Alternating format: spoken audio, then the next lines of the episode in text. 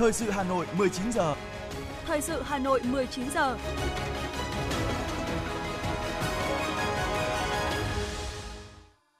Quang Minh và Phương Nga xin được đồng hành cùng quý thính giả trong chương trình thời sự tối nay, Chủ nhật ngày 20 tháng 11 năm 2022. Những nội dung chính sẽ được đề cập đến trong chương trình.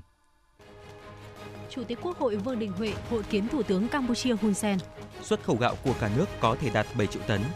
Số ca mắc sốt xuất huyết ở Hà Nội có thể tiếp tục tăng trong thời gian tới. Trong phần tin thế giới có những tin chính, Chủ tịch Cuba bắt đầu chuyến công du tới Nga. Malaysia đối mặt nguy cơ quốc hội treo. Sau đây là nội dung chi tiết. Thưa quý vị và các bạn, tiếp tục thăm chính thức Vương quốc Campuchia, sáng nay, Chủ tịch Quốc hội Vương Đình Huệ đã hội kiến với Thủ tướng Chính phủ Hoàng gia Campuchia Samdech Techo Hun Sen. Chủ tịch Quốc hội Vương Đình Huệ chúc mừng Thủ tướng Hun Sen về những kết quả tích cực mà Campuchia đạt được trên cương vị Chủ tịch ASEAN 2022,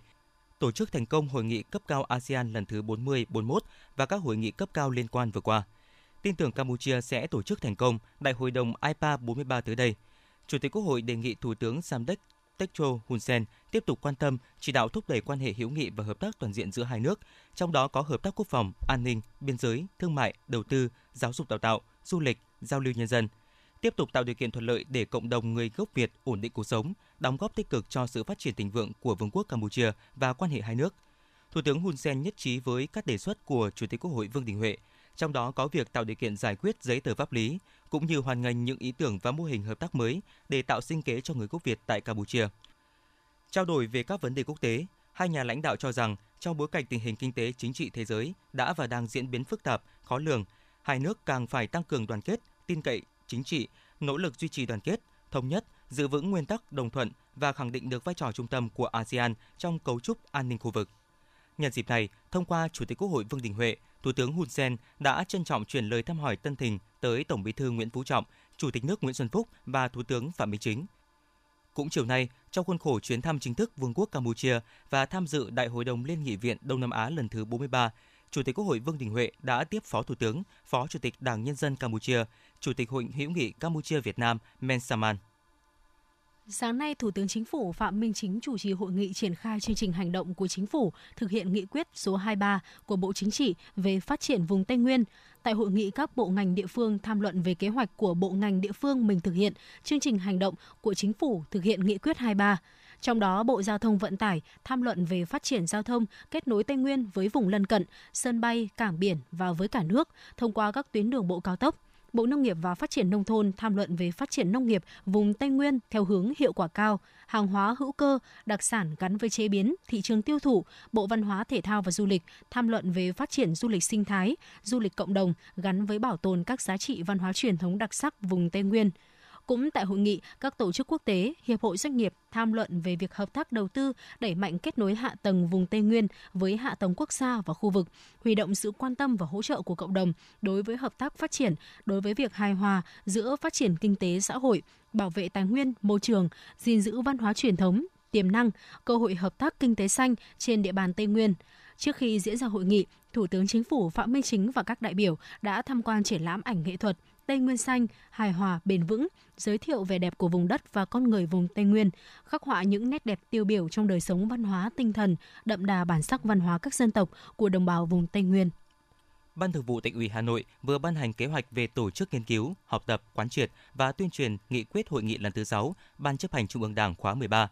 Đây là dịp để giúp cấp ủy, chính quyền, mặt trận Tổ quốc, tổ chức chính trị xã hội các cấp và cán bộ đảng viên nắm vững những nội dung cốt lõi, những điểm mới trong các văn kiện hội nghị lần thứ 6 Ban chấp hành Trung ương Đảng khóa 13, xây dựng chương trình, kế hoạch hành động thực hiện nghị quyết hội nghị lần thứ 6 Ban chấp hành Trung ương Đảng khóa 13 để đưa nghị quyết vào cuộc sống nhanh chóng, hiệu quả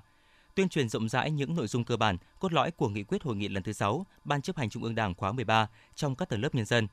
Về hình thức nghiên cứu, học tập, quán triệt nghị quyết bao gồm kết hợp nghiên cứu, học tập, quán triệt tại hội nghị với tự học, tự nghiên cứu tài liệu.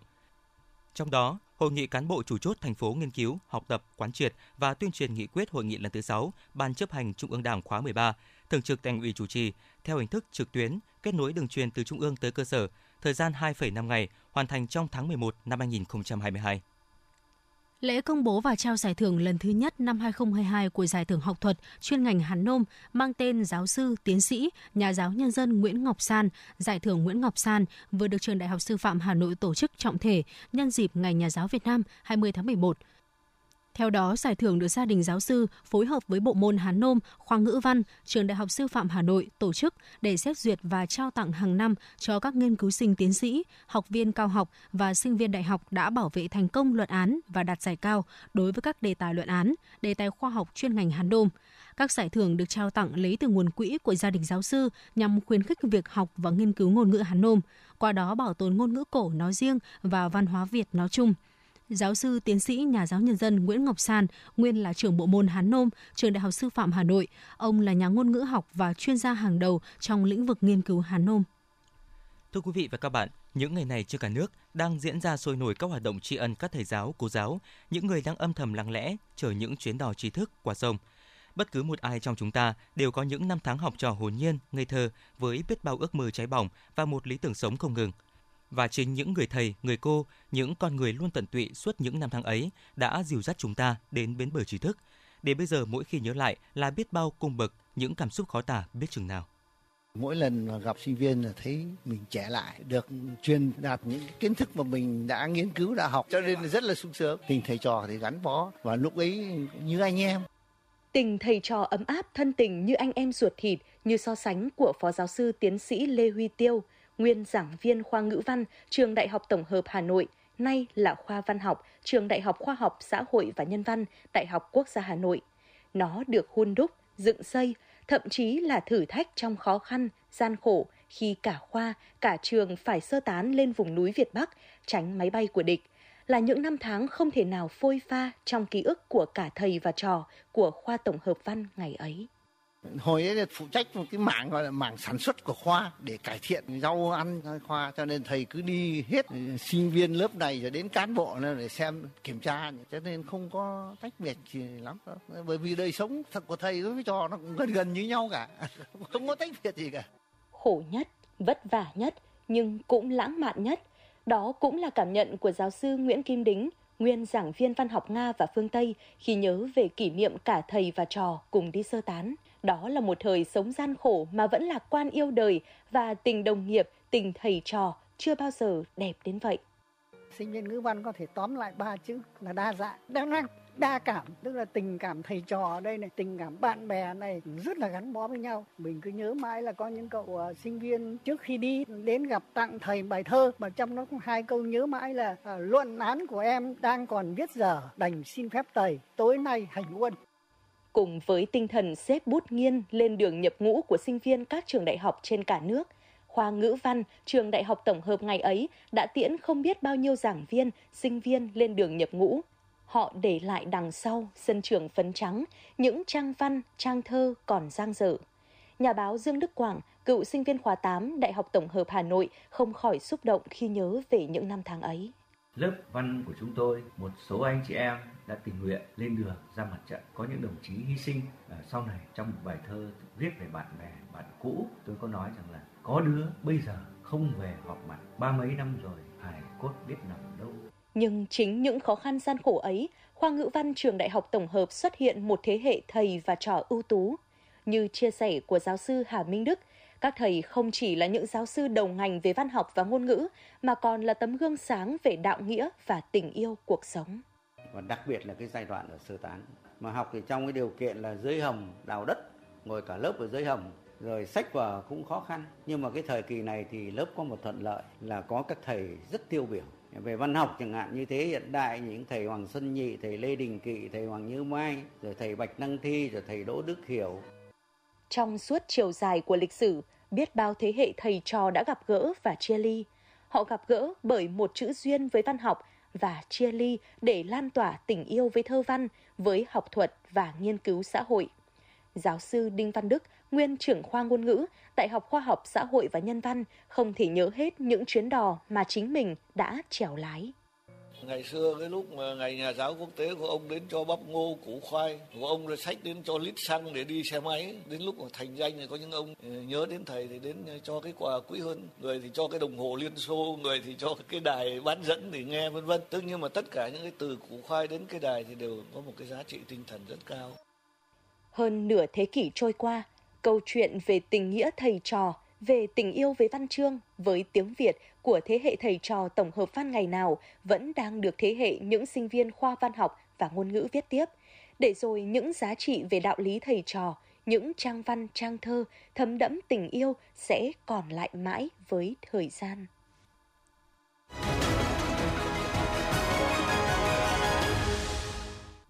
Thưa quý vị và các bạn, nhiệt tình, năng động, yêu nghề, mến trẻ, luôn hết lòng tận tụy với công việc. Đó là những lời nhận xét của đồng nghiệp và phụ huynh khi nói về cô giáo Nguyễn Thị Duyên, trường mầm non mùng 10 tháng 10, huyện Hoài Đức.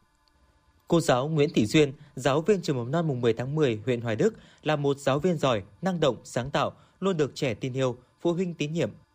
Tốt nghiệp trường sư phạm mẫu giáo, cô về dạy tại trường mầm non mùng 10 tháng 10. 11 năm làm giáo viên mầm non, gắn bó với những nhọc nhằn, nhưng tình yêu con trẻ và lòng say mê công việc đã giúp cô vượt qua muôn vàn khó khăn, thách thức để hoàn thành sứ mệnh vừa dạy, vừa dỗ, vừa giáo dục, vừa chăm sóc nuôi dưỡng trẻ của một cô giáo mầm non. Cô Duyên chia sẻ. À, khó khăn thì cũng có À, ngay từ khi mới vào nghề thì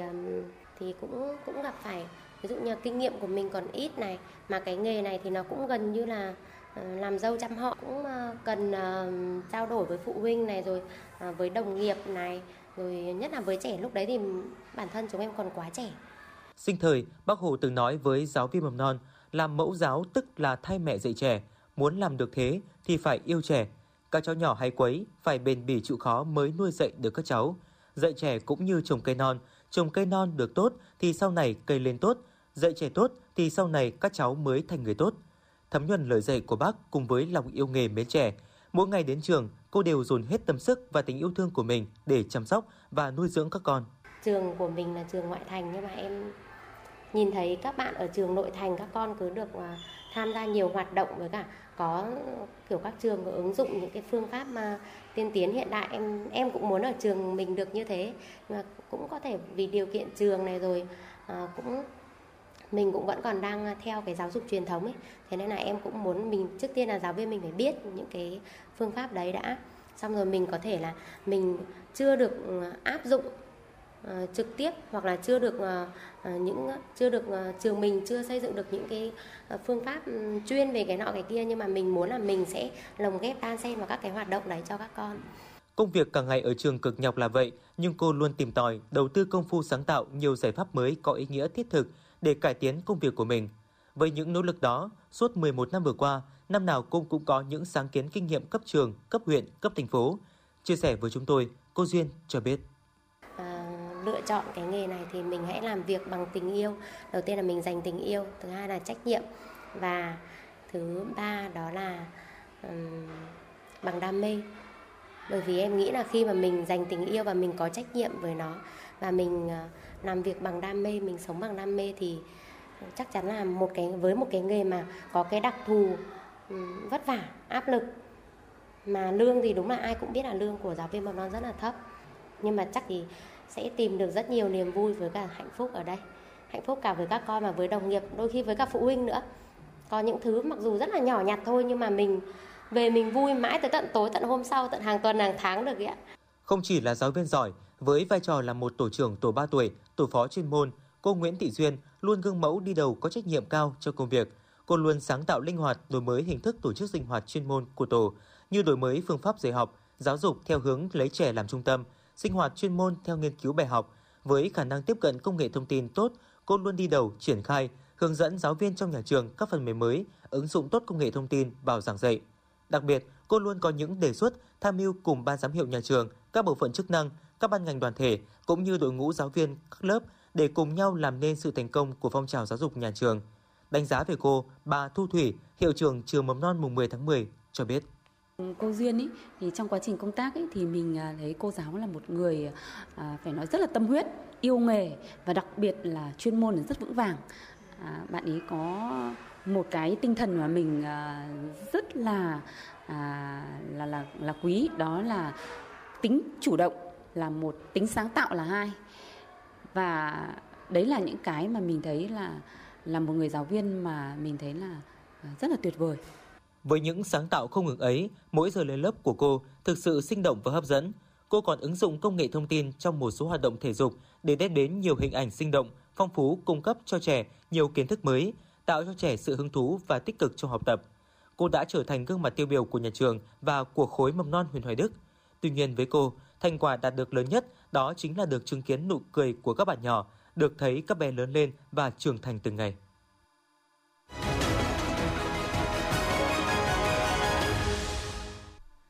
Một số thông tin kinh tế sẽ tiếp nối chương trình. Thưa quý vị, tại diễn đàn kết nối nông sản 970 với chủ đề Kết nối cung cầu chuỗi lúa gạo vùng đồng bằng sông Cửu Long của Bộ Nông nghiệp và Phát triển nông thôn vừa tổ chức, ông Lê Thanh Hòa, Phó cục trưởng Cục Chế biến và Phát triển thị trường nông sản cho biết, trong bối cảnh lạm phát và bất ổn kinh tế ở nhiều quốc gia, Việt Nam đang hướng tới mốc 7 triệu tấn gạo được xuất khẩu trong năm nay.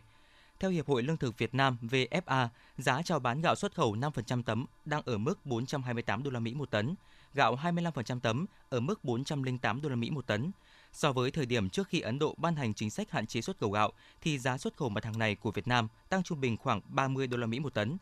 Giới chuyên gia nhận định, trong ngắn hạn, giá gạo Việt Nam sẽ tiếp tục duy trì ở mức cao khi những bất ổn về kinh tế, chính trị làm nhu cầu lương thực tăng cao. Do đó, các doanh nghiệp xuất khẩu cần nắm bắt cơ hội trong việc tiếp cận và mở rộng các thị trường mới. Nếu duy trì sản lượng xuất khẩu gạo trên 400.000 tấn một tháng trong 2 tháng cuối năm, xuất khẩu mặt hàng gạo năm nay có thể đạt từ 6,8 đến 7 triệu tấn. Theo báo cáo của các tổ chức tín dụng, chi nhánh ngân hàng nước ngoài, doanh số giao dịch trên thị trường liên ngân hàng trong tuần qua bằng Việt Nam đồng đạt sấp xỉ 1 triệu 224.819 tỷ đồng, bình quân 244.964 tỷ đồng một ngày, tăng 2.793 tỷ đồng một ngày so với tuần trước đó. Doanh số giao dịch bằng đô la Mỹ quy đổi giờ Việt Nam đồng trong tuần đạt khoảng 275.701 tỷ đồng, bình quân 55.140 tỷ đồng một ngày, giảm 21.208 tỷ đồng một ngày. Theo kỳ hạn, các giao dịch Việt Nam đồng chủ yếu tập trung vào kỳ hạn qua đêm 93% tổng doanh số giao dịch Việt Nam đồng và kỳ hạn một tuần 5% tổng doanh số giao dịch Việt Nam đồng. Đối với giao dịch đô la Mỹ, các kỳ hạn có doanh số lớn nhất cũng là kỳ hạn qua đêm và một tuần với tỷ trọng lần lượt là 72% và 23%. Về lãi suất, đối với các giao dịch bằng Việt Nam đồng, lãi suất bình quân lên ngân hàng có xu hướng giảm ở các kỳ hạn chủ chốt. Theo báo cáo mới công bố về chỉ số giá bất động sản của Savi quý 3 năm 2022, cả phân khúc nhà ở và văn phòng tại Hà Nội, thành phố Hồ Chí Minh đều có xu hướng tăng giá. Chỉ số này tại Hà Nội ghi nhận đà tăng với 8 điểm theo quý, đạt mức 126,1 điểm, ghi nhận mức tăng trong 12 quý liên tiếp, cao hơn 21% so với mức đáy 104,1 điểm tại quý 3 năm 2019. Giá bán trung bình đạt 37 triệu đồng một mét vuông, tăng 8% theo quý do có các dự án mới gia nhập thị trường và 65% các dự án mở bán tăng giá. Chuyên gia Savi lý giải, nguồn cung hạn chế, chất lượng được cải thiện và chi phí xây dựng gia tăng đã thúc đẩy giá nhà ở tại Hà Nội tăng – Báo cáo của một số đơn vị nghiên cứu thị trường khác cũng chỉ ra xu hướng tăng giá của phân khúc chung cư. Theo bất động sản.com.vn, chung cư tiếp tục tăng giá và tăng mạnh nhất ở phân khúc cao cấp. Theo đó, mặt bằng giá giao bán chung cư ở cả thành phố Hà Nội và thành phố Hồ Chí Minh vẫn chưa có dấu hiệu hạ nhiệt. Tốc độ tăng giá chung cư Hà Nội mạnh hơn khá nhiều so với thành phố Hồ Chí Minh. Thưa quý vị và các bạn, từ ngày 15 tháng 11 đến ngày 22 tháng 12 năm 2022, chương trình tháng khuyến mại tập trung quốc gia Việt Nam Grand Sale 2022 được tổ chức trên toàn quốc.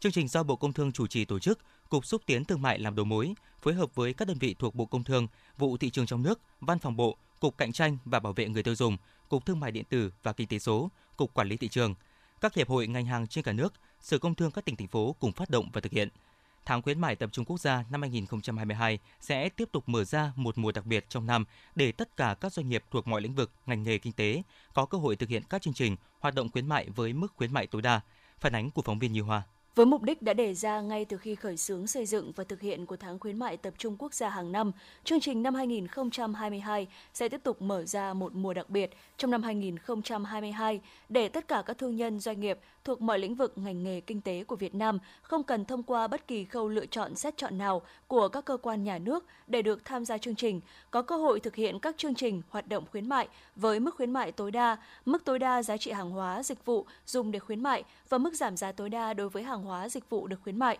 không còn bị giới hạn 50% mà thay vào đó có thể lên đến 100% tùy vào lựa chọn và điều kiện của doanh nghiệp. Các doanh nghiệp theo đó sẽ chủ động xây dựng chương trình khuyến mại với nội dung hình thức đa dạng hấp dẫn nhằm đưa đến cho khách hàng, người tiêu dùng nhiều cơ hội tiếp cận với hàng hóa, dịch vụ có chất lượng, giá cả phù hợp với hiệu ứng kết nối cung cầu được lan tỏa mạnh mẽ và rộng khắp trên cả nước thông qua hoạt động thương mại truyền thống và thương mại điện tử. Các địa phương, tổ chức và doanh nghiệp sẽ chủ động phối hợp để triển khai hoạt động khuyến mại kết hợp với hoạt động hội trợ, triển lãm các sự kiện tại địa phương để không những thúc đẩy tiêu dùng nội địa mà còn góp phần thu hút khách du lịch quốc tế đến Việt Nam. Đồng hành với cộng đồng các doanh nghiệp và người tiêu dùng khách hàng trên cả nước trong chương trình sẽ là sự phối hợp giữa cơ quan quản lý nhà nước, các hiệp hội ngành hàng, các tổ chức và người dân trong việc quảng bá hướng dẫn kiểm tra giám sát hoạt động khuyến mại của các doanh nghiệp, góp phần đảm bảo tính công khai minh bạch, tuân thủ đầy đủ các quy định của pháp luật, góp phần đảm bảo hiệu quả hoạt động của doanh nghiệp cũng như quyền lợi của người tiêu dùng. Ông Vũ Bá Phú, Cục trưởng Cục Xúc tiến Thương mại, Bộ Công Thương cho biết. Với hiệu ứng kết nối cung cầu được lan tỏa mạnh mẽ và rộng khắp trên cả nước thông qua các hoạt động thương mại truyền thống và thương mại điện tử, các địa phương, các tổ chức doanh nghiệp sẽ chủ động phối hợp để triển khai các hoạt động khuyến mại kết hợp với các hoạt động hội trợ, triển lãm và các sự kiện tại các địa phương để không những thúc đẩy tiêu dùng nội địa mà còn góp phần thu hút khách du lịch quốc tế đến Việt Nam. Tiếp nối những kết quả đã đạt được trong những năm trước, đồng thời với những hoạt động quảng bá xúc tiến thương mại, kích cầu, phát triển và đẩy mạnh các liên kết chuỗi cung ứng hàng hóa được Bộ Công Thương triển khai trong thời gian vừa qua. Tháng khuyến mại tập trung quốc gia năm 2022 được kỳ vọng sẽ là một trong những nội dung quan trọng thiết thực trong việc thực hiện các nhiệm vụ giải pháp trọng tâm mà Bộ Công Thương đã đề ra, giúp khai thác tối đa thị trường nội địa đang hồi phục tốt để nâng cao tổng mức bán lẻ hàng hóa và doanh thu dịch vụ tiêu dùng trong khoảng thời gian cuối năm. Kết quả của chương trình mang lại sẽ góp phần vào việc duy trì sự tăng trưởng ở mức cao của nền kinh tế, đồng thời tiếp tục tạo thêm cơ sở thực tiễn và lý luận để tổng hợp nghiên cứu đề xuất với cơ quan có thẩm quyền ban hành các chính sách hiệu quả hơn nữa nhằm hỗ trợ cho doanh nghiệp và người dân khi tham gia chương trình. Thứ trưởng Bộ Công Thương Đỗ Thắng Hải tin tưởng với sự hưởng ứng của các địa phương, các hiệp hội ngành hàng, các doanh nghiệp, đặc biệt là từ người tiêu dùng, tháng khuyến mại tập trung quốc gia năm nay sẽ giúp các doanh nghiệp khai thác tối đa thị trường nội địa đang hồi phục, nâng cao tổng mức bán lẻ hàng hóa và doanh thu dịch vụ tiêu dùng trong khoảng thời gian cuối năm, góp phần vào việc duy trì sự tăng trưởng ở mức cao của nền kinh tế. Năm ờ, 2022 thì chúng tôi tổ chức tháng khuyến mại Việt Nam Grand Sale 2022 từ ngày 15 tháng 11 cho đến ngày 22 tháng 12. Tiếp theo đó thì chúng tôi cũng sẽ tổ chức từ ngày 23 tháng 12 đến ngày 24 tháng 1, tức là ngày 30 Tết. Như vậy là chúng ta có 2 tháng. Đây là cái thời gian dài nhất từ trước đến nay mà chúng ta tổ chức khuyến mại và chúng tôi nghĩ rằng à, năm nay là với những cái điểm mới, ví dụ như là cái thời gian là lên tới 2 tháng, còn thêm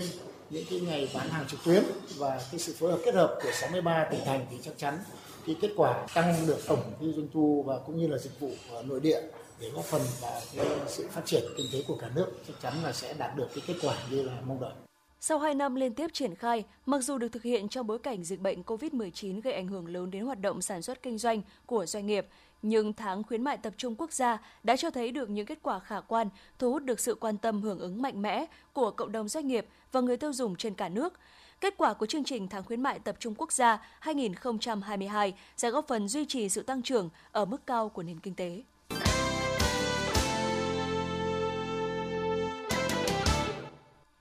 Thưa quý vị và các bạn, ứng dụng công nghệ cao vào sản xuất, phát triển các mô hình mới là hướng đi đang được các hợp tác xã nông nghiệp ở huyện Đông Anh chọn lựa trong quá trình chuyển đổi và thành lập hợp tác xã nông nghiệp kiểu mới. Đây cũng là định hướng được huyện Đông Anh tập trung thực hiện trên lộ trình trở thành quận.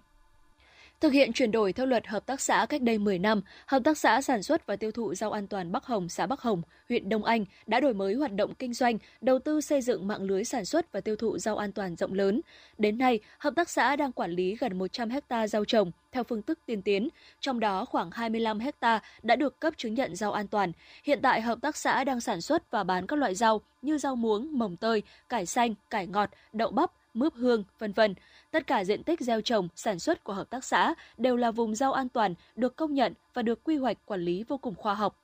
Để giám sát chất lượng và nâng cao trình độ canh tác của các thành viên, hợp tác xã đã chủ động liên hệ với Tri cục Bảo vệ thực vật Hà Nội, tổ chức 12 lớp bồi dưỡng, đào tạo về quản lý dịch hại tổng hợp IPM trên rau. Đồng thời, hợp tác xã mở các lớp bồi dưỡng kiến thức, khoa học kỹ thuật trong sản xuất và sơ chế rau an toàn cho hơn 300 lượt xã viên. Hợp tác xã cũng có một đội ngũ cán bộ kỹ thuật trực tiếp chỉ đạo sản xuất, giám sát, hướng dẫn nông dân ghi chép nhật ký đồng ruộng, bảo đảm chất lượng an toàn khi cung cấp các sản phẩm rau xanh ra thị trường. Ông Nguyễn Tuấn Hồng, Chủ tịch Hội đồng Quản trị Hợp tác xã Sản xuất Rau An toàn Bắc Hồng Đông Anh cho biết. Sau khi hợp tác xã đậu chuyển đổi theo luật thì chúng tôi là kêu gọi là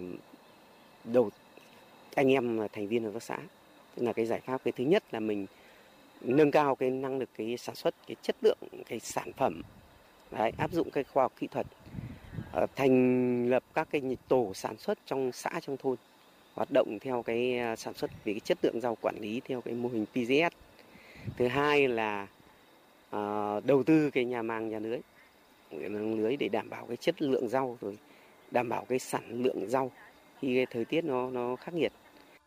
để nâng cao chất lượng, gia tăng giá trị sản phẩm, Hợp tác xã Bắc Hồng đã đầu tư xây dựng một nhà sơ chế với kinh phí hơn 300 triệu đồng. Dây chuyền giúp tiết kiệm được rất nhiều nhân công và sức lao động so với cách đóng gói bao bì truyền thống, khi nhân viên chỉ cần đặt rau vào hệ thống và nhận thành phẩm ở đầu ra là đã có thể vận chuyển đi tiêu thụ. Sản phẩm rau sạch của hợp tác xã sau khi thu hoạch được sơ chế và đưa vào kho bảo quản nên giữ được độ tươi của sản phẩm. Bên cạnh đó, hợp tác xã cũng đặc biệt quan tâm đến phát triển thương hiệu để nâng cao độ tin cậy của người tiêu dùng. Bên cạnh chất lượng, tất cả các sản phẩm của hợp tác xã đều được đóng gói bao bì mang tên thương hiệu của đơn vị. Với những tìm tòi đổi mới trong sản xuất, Hợp tác xã Bắc Hồng đã đạt được những thành quả tích cực. Bình quân hàng năm, hợp tác xã cung cấp ra thị trường hơn 2.000 tấn rau củ an toàn cho người dân, tạo việc làm ổn định cho 35 lao động. Ông Nguyễn Tuấn Hồng, Chủ tịch Hội đồng Quản trị Hợp tác xã Sản xuất Rau An toàn Bắc Hồng, Đông Anh cho biết thêm. Đầu tư về cái cái cái cái cái, cái năng lực quản quản lý Đấy, đưa cái công nghệ vào cái cái cái công tác sơ chế này đóng gói này và tập huấn cái, cái, cái trong người lao động về công tác này, ừ, sơ chế rồi đóng gói rồi từ sản xuất cho đến sơ chế cho đóng gói. Rồi cán bộ ở các xã thì ờ, được đi học về cái công tác quản trị để mình ờ, nâng cao cái năng lực cạnh tranh của các xã này. Rồi đẩy mạnh về cái ờ, quảng bá giới thiệu thương hiệu tham gia các cái hội trợ triển lãm ở thành phố về huyện tổ chức rồi trên các cái kênh mạng xã hội để mình à, quảng bá cái thương hiệu rồi cái sản phẩm của hợp tác xã. Mô hình trồng rau theo phương pháp an toàn không chỉ đem lại hiệu quả kinh tế cao mà quan trọng hơn, mô hình đã tạo sự chuyển biến tích cực về nhận thức và hành động của người nông dân, giúp họ hiểu được trong sản xuất kinh doanh thì chất lượng sản phẩm mới là điều kiện quyết định để duy trì và phát triển thương hiệu. Ông Nguyễn Văn Dũng, thành viên hợp tác xã sản xuất rau an toàn Bắc Hồng Đông Anh cho biết. Nói chung là hợp tác xã cũng đặt mục tiêu là mỗi thành viên phấn đấu khoảng 300 triệu một năm. Nó nói chung là có nhiều cái lợi ích mà được hợp tác xã tạo điều kiện phát triển về kỹ thuật và thị trường cũng về bán hàng trong cái kênh của hợp tác xã cũng tốt. Trước thực trạng sử dụng thuốc bảo vệ thực vật không đúng liều lượng, gây ô nhiễm môi trường và ảnh hưởng đến người tiêu dùng, thì trồng rau an toàn là hướng đi cần thiết để thay đổi tập quán canh tác truyền thống của người nông dân. Tuy nhiên, chúng ta vẫn cần tạo được sự liên kết với các cá nhân doanh nghiệp để tạo đầu ra ổn định và bình ổn giá cho người trồng rau an toàn. Để đây thực sự là hướng đi bền vững, giúp người nông dân vươn lên làm giàu trên chính quê hương của mình.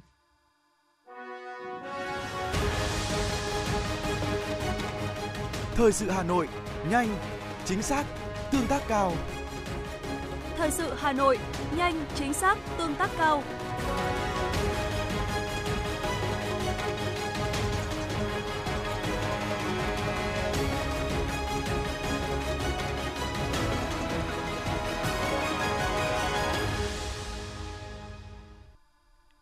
Quý vị, theo báo cáo của Trung tâm Kiểm soát Bệnh tật CDC Hà Nội, trong tuần từ ngày 11 đến ngày 18 tháng 11, trên địa bàn thành phố ghi nhận 1.378 ca mắc sốt xuất huyết, số ca mắc tăng 2,6% so với tuần trước, trong đó có 2 ca tử vong tại huyện Trương Mỹ và quận Hà Đông.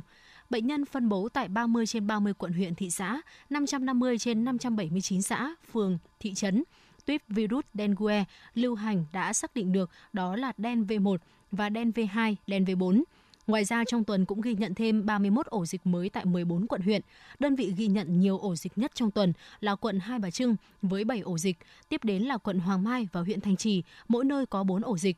Các quận huyện Thanh Oai, Đống Đa, Trương Mỹ, Bắc Từ Liêm và Hoài Đức mỗi nơi có 2 ổ dịch, còn lại 6 quận huyện Đan Phượng, Thanh Xuân, Đông Anh, Mê Linh, Long Biên, Quốc Oai, mỗi địa bàn có một ổ dịch.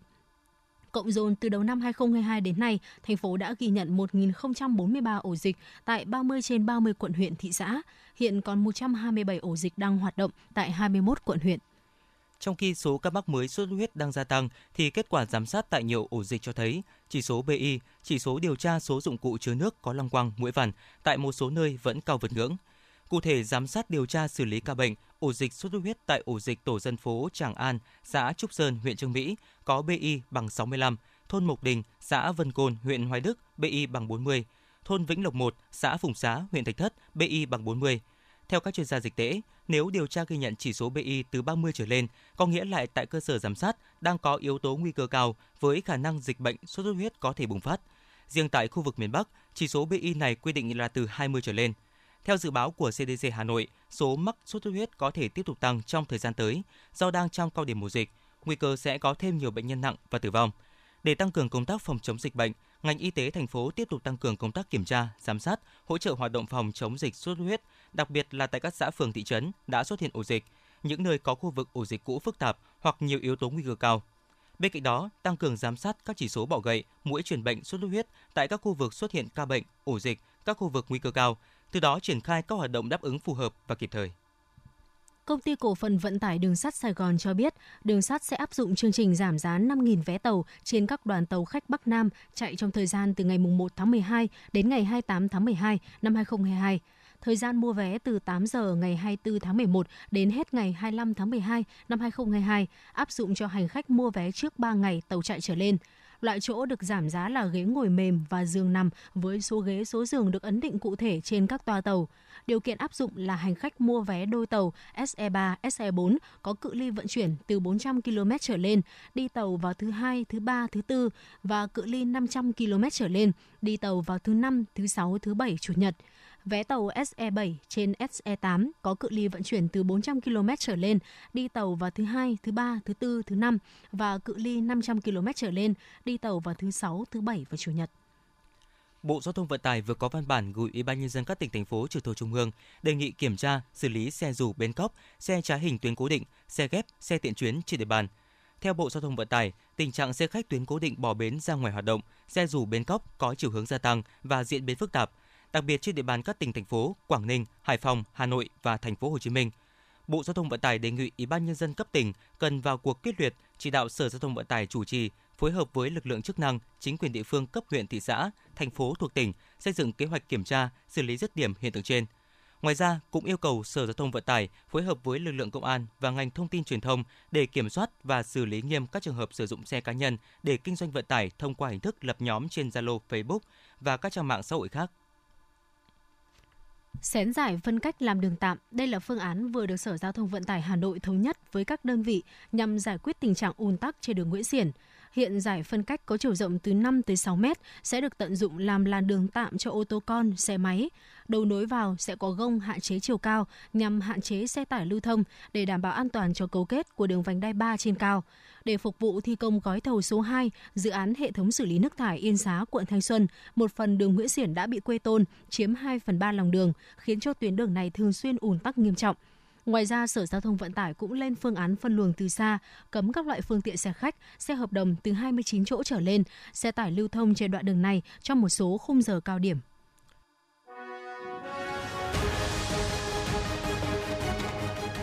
FM 90 cập nhật trên mọi cung đường. FM 90 cập nhật trên mọi cung đường.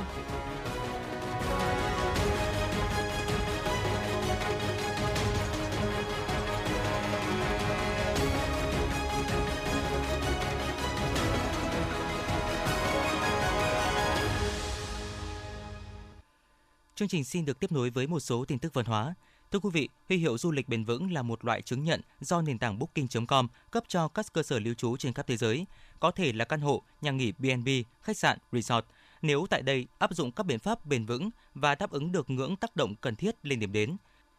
Các quốc gia dẫn đầu toàn cầu về số lượng chỗ nghỉ đạt huy hiệu du lịch bền vững cao nhất trên Booking.com là Italia, Pháp, Đức, Tây Ban Nha, Hoa Kỳ, Brazil, Ấn Độ, Vương quốc Anh, Hy Lạp và Ba Lan – ở châu Á, Thái Bình Dương, Việt Nam đang xếp thứ 5 toàn khu vực về số lượng cơ sở lưu trú đạt huy hiệu du lịch bền vững với gần 5.100 cơ sở, tăng mạnh so với 700 cơ sở vào tháng 12 năm 2021. Điều này cho thấy các cơ sở lưu trú, khách sạn tại Việt Nam ngày càng nhận thức rõ tác động của họ đến môi trường cũng như cộng đồng địa phương. Vì vậy đang thực hiện các biện pháp vận hành có trách nhiệm hơn. Tuy nhiên, các cơ sở lưu trú đạt huy hiệu du lịch bền vững tại Việt Nam chủ yếu nằm tại các trung tâm du lịch lớn như thành phố Hồ Chí Minh, Hà Nội, Đà Nẵng, Hội An và Nha Trang. Tại một số điểm du lịch lớn như Huế, Hạ Long, Sapa, Phú Quốc, số lượng cơ sở lưu trú nhận huy hiệu du lịch bền vững chưa nhiều. Bộ Văn hóa Thể thao và Du lịch đã đăng tải lên cổng thông tin điện tử dự thảo hồ sơ đề nghị xây dựng nghị định về hoạt động văn học để tiếp nhận ý kiến đóng góp của các cơ quan, tổ chức cá nhân, người có chuyên môn đến hết ngày 16 tháng 12 năm 2022. Theo các văn bản dự thảo, mục đích tổng quát của việc xây dựng nghị định về hoạt động văn học là cụ thể hóa mục tiêu đã được nêu trong nghị quyết Đại hội đại biểu toàn quốc lần thứ 13 của Đảng. Đồng thời, nghị định là một bước hoàn thiện thể chế, chế định pháp lý, thiết chế văn hóa, bảo đảm xây dựng và phát triển văn học trong thời kỳ đẩy mạnh công nghiệp hóa, hiện đại hóa và hội nhập quốc tế, tăng cường đầu tư cho văn học gắn với tăng cường vai trò của quản lý nhà nước đối với các hoạt động hỗ trợ, tài trợ cho văn học sử dụng ngân sách của nhà nước, bảo đảm giữ gìn và phát huy huy giá trị của văn học, nghệ thuật trong thời kỳ mới. Chiều nay, tại di tích quốc gia đặc biệt Văn Miếu Quốc Tử Giám đã diễn ra lễ khai mạc triển lãm thư pháp Một múi xa thư. Triển lãm là hoạt động thiết thực chào mừng kỷ niệm Ngày Hiến trương Nhà giáo Việt Nam 20 tháng 11 và Ngày Di sản Văn hóa Việt Nam 23 tháng 11 do Trung tâm Hoạt động Văn hóa Khoa học Văn Miếu Quốc Tử Giám và Nhân Mỹ Học Đường phối hợp tổ chức. Triển lãm đã quy tụ được 100 nhà hoạt động thư pháp trên khắp mọi miền đất nước và quốc tế với hơn 100 tác phẩm thư pháp Hán nôm và quốc ngữ – Triển lãm giới thiệu đến công chúng các giá trị tư tưởng, văn hóa, thẩm mỹ hàm chứa sâu sắc trong các tác phẩm thơ văn của các giai đoạn lịch sử Việt Nam dưới sự thể hiện của nghệ thuật tư pháp. Thông qua đó, người xem có thể cảm nhận được mạch nguồn văn hóa cha ông luôn được tiếp nối từ truyền thống đến hiện đại. Bên cạnh đó, triển lãm cũng là nơi tập hợp, gắn kết những người có chung niềm đam mê nghệ thuật, tư pháp, góp phần gìn giữ và phát huy giá trị văn hóa truyền thống của dân tộc.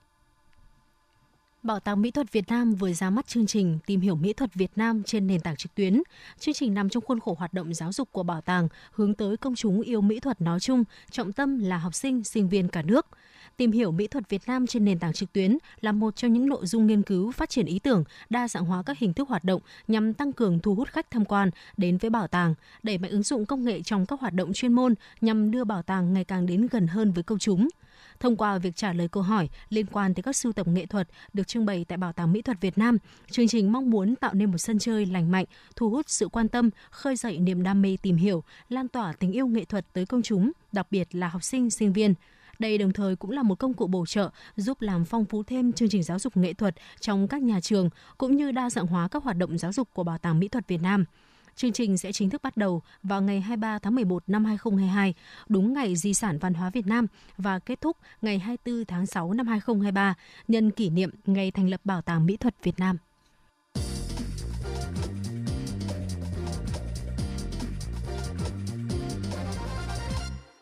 Xin được chuyển sang phần tin thế giới. Thưa quý vị, Chủ tịch Cuba Miguel Díaz-Canel đã bắt đầu chuyến công du kéo dài 3 ngày tới Nga. Dự kiến trong chuyến công du này, Chủ tịch Cuba Miguel Díaz-Canel sẽ có cuộc hội đàm với Tổng thống Vladimir Putin, đồng thời tham dự lễ khánh thành tượng đài cố lãnh tụ Cuba Fidel Castro tại thủ đô Moscow.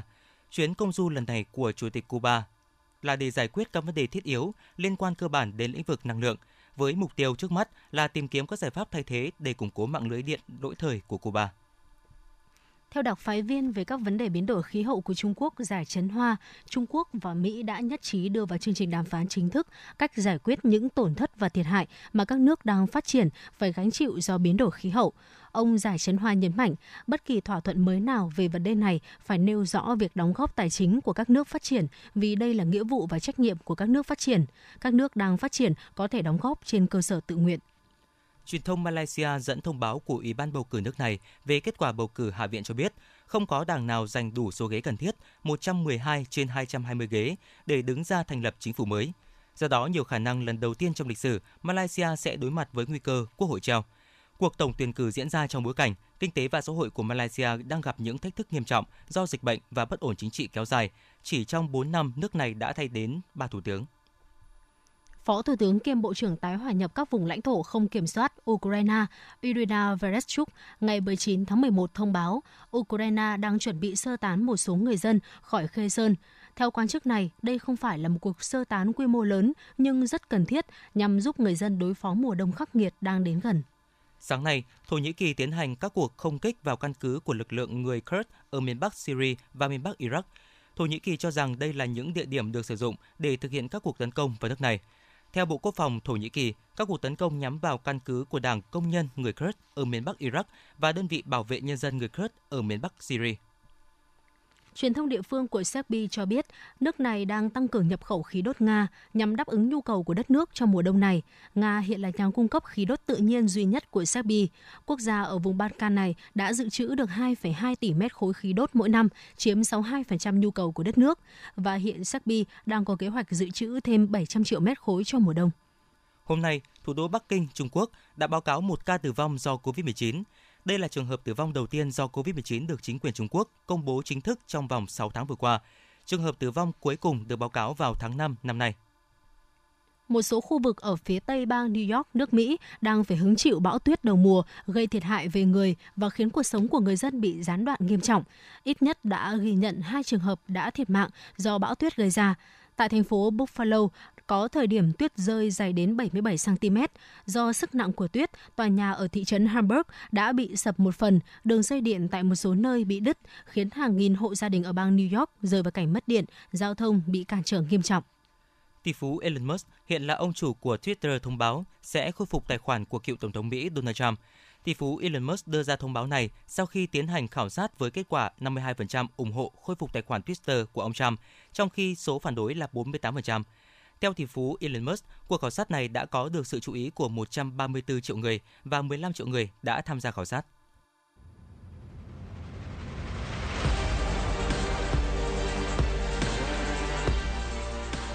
Bản tin thể thao Bản tin thể thao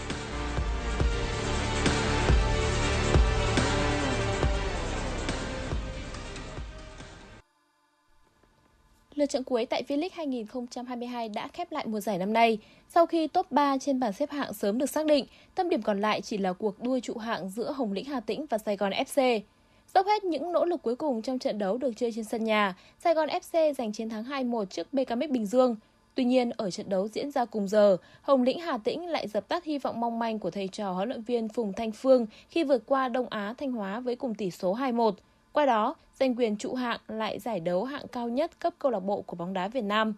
Ở trận đấu đáng chú ý khác, Tottenham Bình Định đã tận hưởng trọn vẹn niềm vui giành giải ba chung cuộc với chiến thắng 2-1 trước thành phố Hồ Chí Minh. Vòng đấu cuối cùng của mùa giải cũng có thể xem là vòng đấu của các đội chủ nhà, ngoại trừ Hoàng Anh Gia Lai bị Hà Nội chia điểm với tỷ số một đều, các đội còn lại đều giành chiến thắng. World Cup 2022 sẽ khởi tranh vào tối nay 20 tháng 11 với trận đầu tiên là cuộc so tài giữa chủ nhà Qatar gặp Ecuador vào lúc 23 giờ. Trước đó 2 tiếng, lễ khai mạc giải đấu sẽ được diễn ra với sự góp mặt của nhiều nghệ sĩ tên tuổi. Theo truyền thông quốc tế, Qatar đã chi hơn 300 tỷ đô la Mỹ để phục vụ cho World Cup 2022 với kỳ vọng mang đến những màn trình diễn đặc sắc, hoành tráng, phục vụ người hâm mộ trên toàn thế giới. Lễ khai mạc FIFA World Cup 2022 sẽ diễn ra vào lúc 21 giờ 45 theo giờ Việt Nam tại sân bay An Bay, cách trung tâm Doha 40 km về phía bắc. Sân vận động này có sức chứa 60.000 người, là một trong những sân bóng lớn nhất và có mái che có thể thu vào. Trang chủ FIFA đã công bố người cầm còi trong trận khai mạc World Cup 2022 giữa Qatar và đội tuyển quốc gia Ecuador. Theo đó, trọng tài Daniele Osato được chọn mặt gửi vàng để bắt chính trong trận khai mạc ngày hội bóng đá lớn nhất hành tinh. Cùng điều hành trận đấu với vị vua áo đen người Italia là tổ trọng tài đồng hương gồm các ông Ciro Capone, Alessandro Girardini và Massimiliano Islotti. Năng lực của ông Daniele Ostato đã được kiểm chứng qua các giải đấu hàng đầu châu Âu như Syria, Champions League hay Euro. Tuy nhiên, đây là lần đầu tiên vị trọng tài này đảm nhiệm vai trò điều hành chính một trận đấu tại World Cup 2022. Bốn năm trước tại Nga, ông Osato được phân công ở vị trí trọng tài VAR.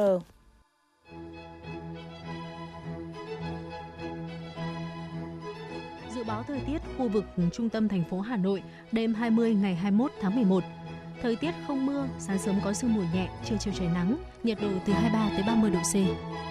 Quý vị và các bạn vừa nghe chương trình thời sự của Đài Phát thanh và Truyền hình Hà Nội. Chỉ đạo nội dung Nguyễn Kim Thiêm, chỉ đạo sản xuất Nguyễn Tiến Dũng, tổ chức sản xuất Xuân Luyến, đạo diễn Kim Oanh, phát thanh viên Quang Minh Phương Nga cùng kỹ thuật viên Bích Hoa thực hiện. Thân mến chào tạm biệt.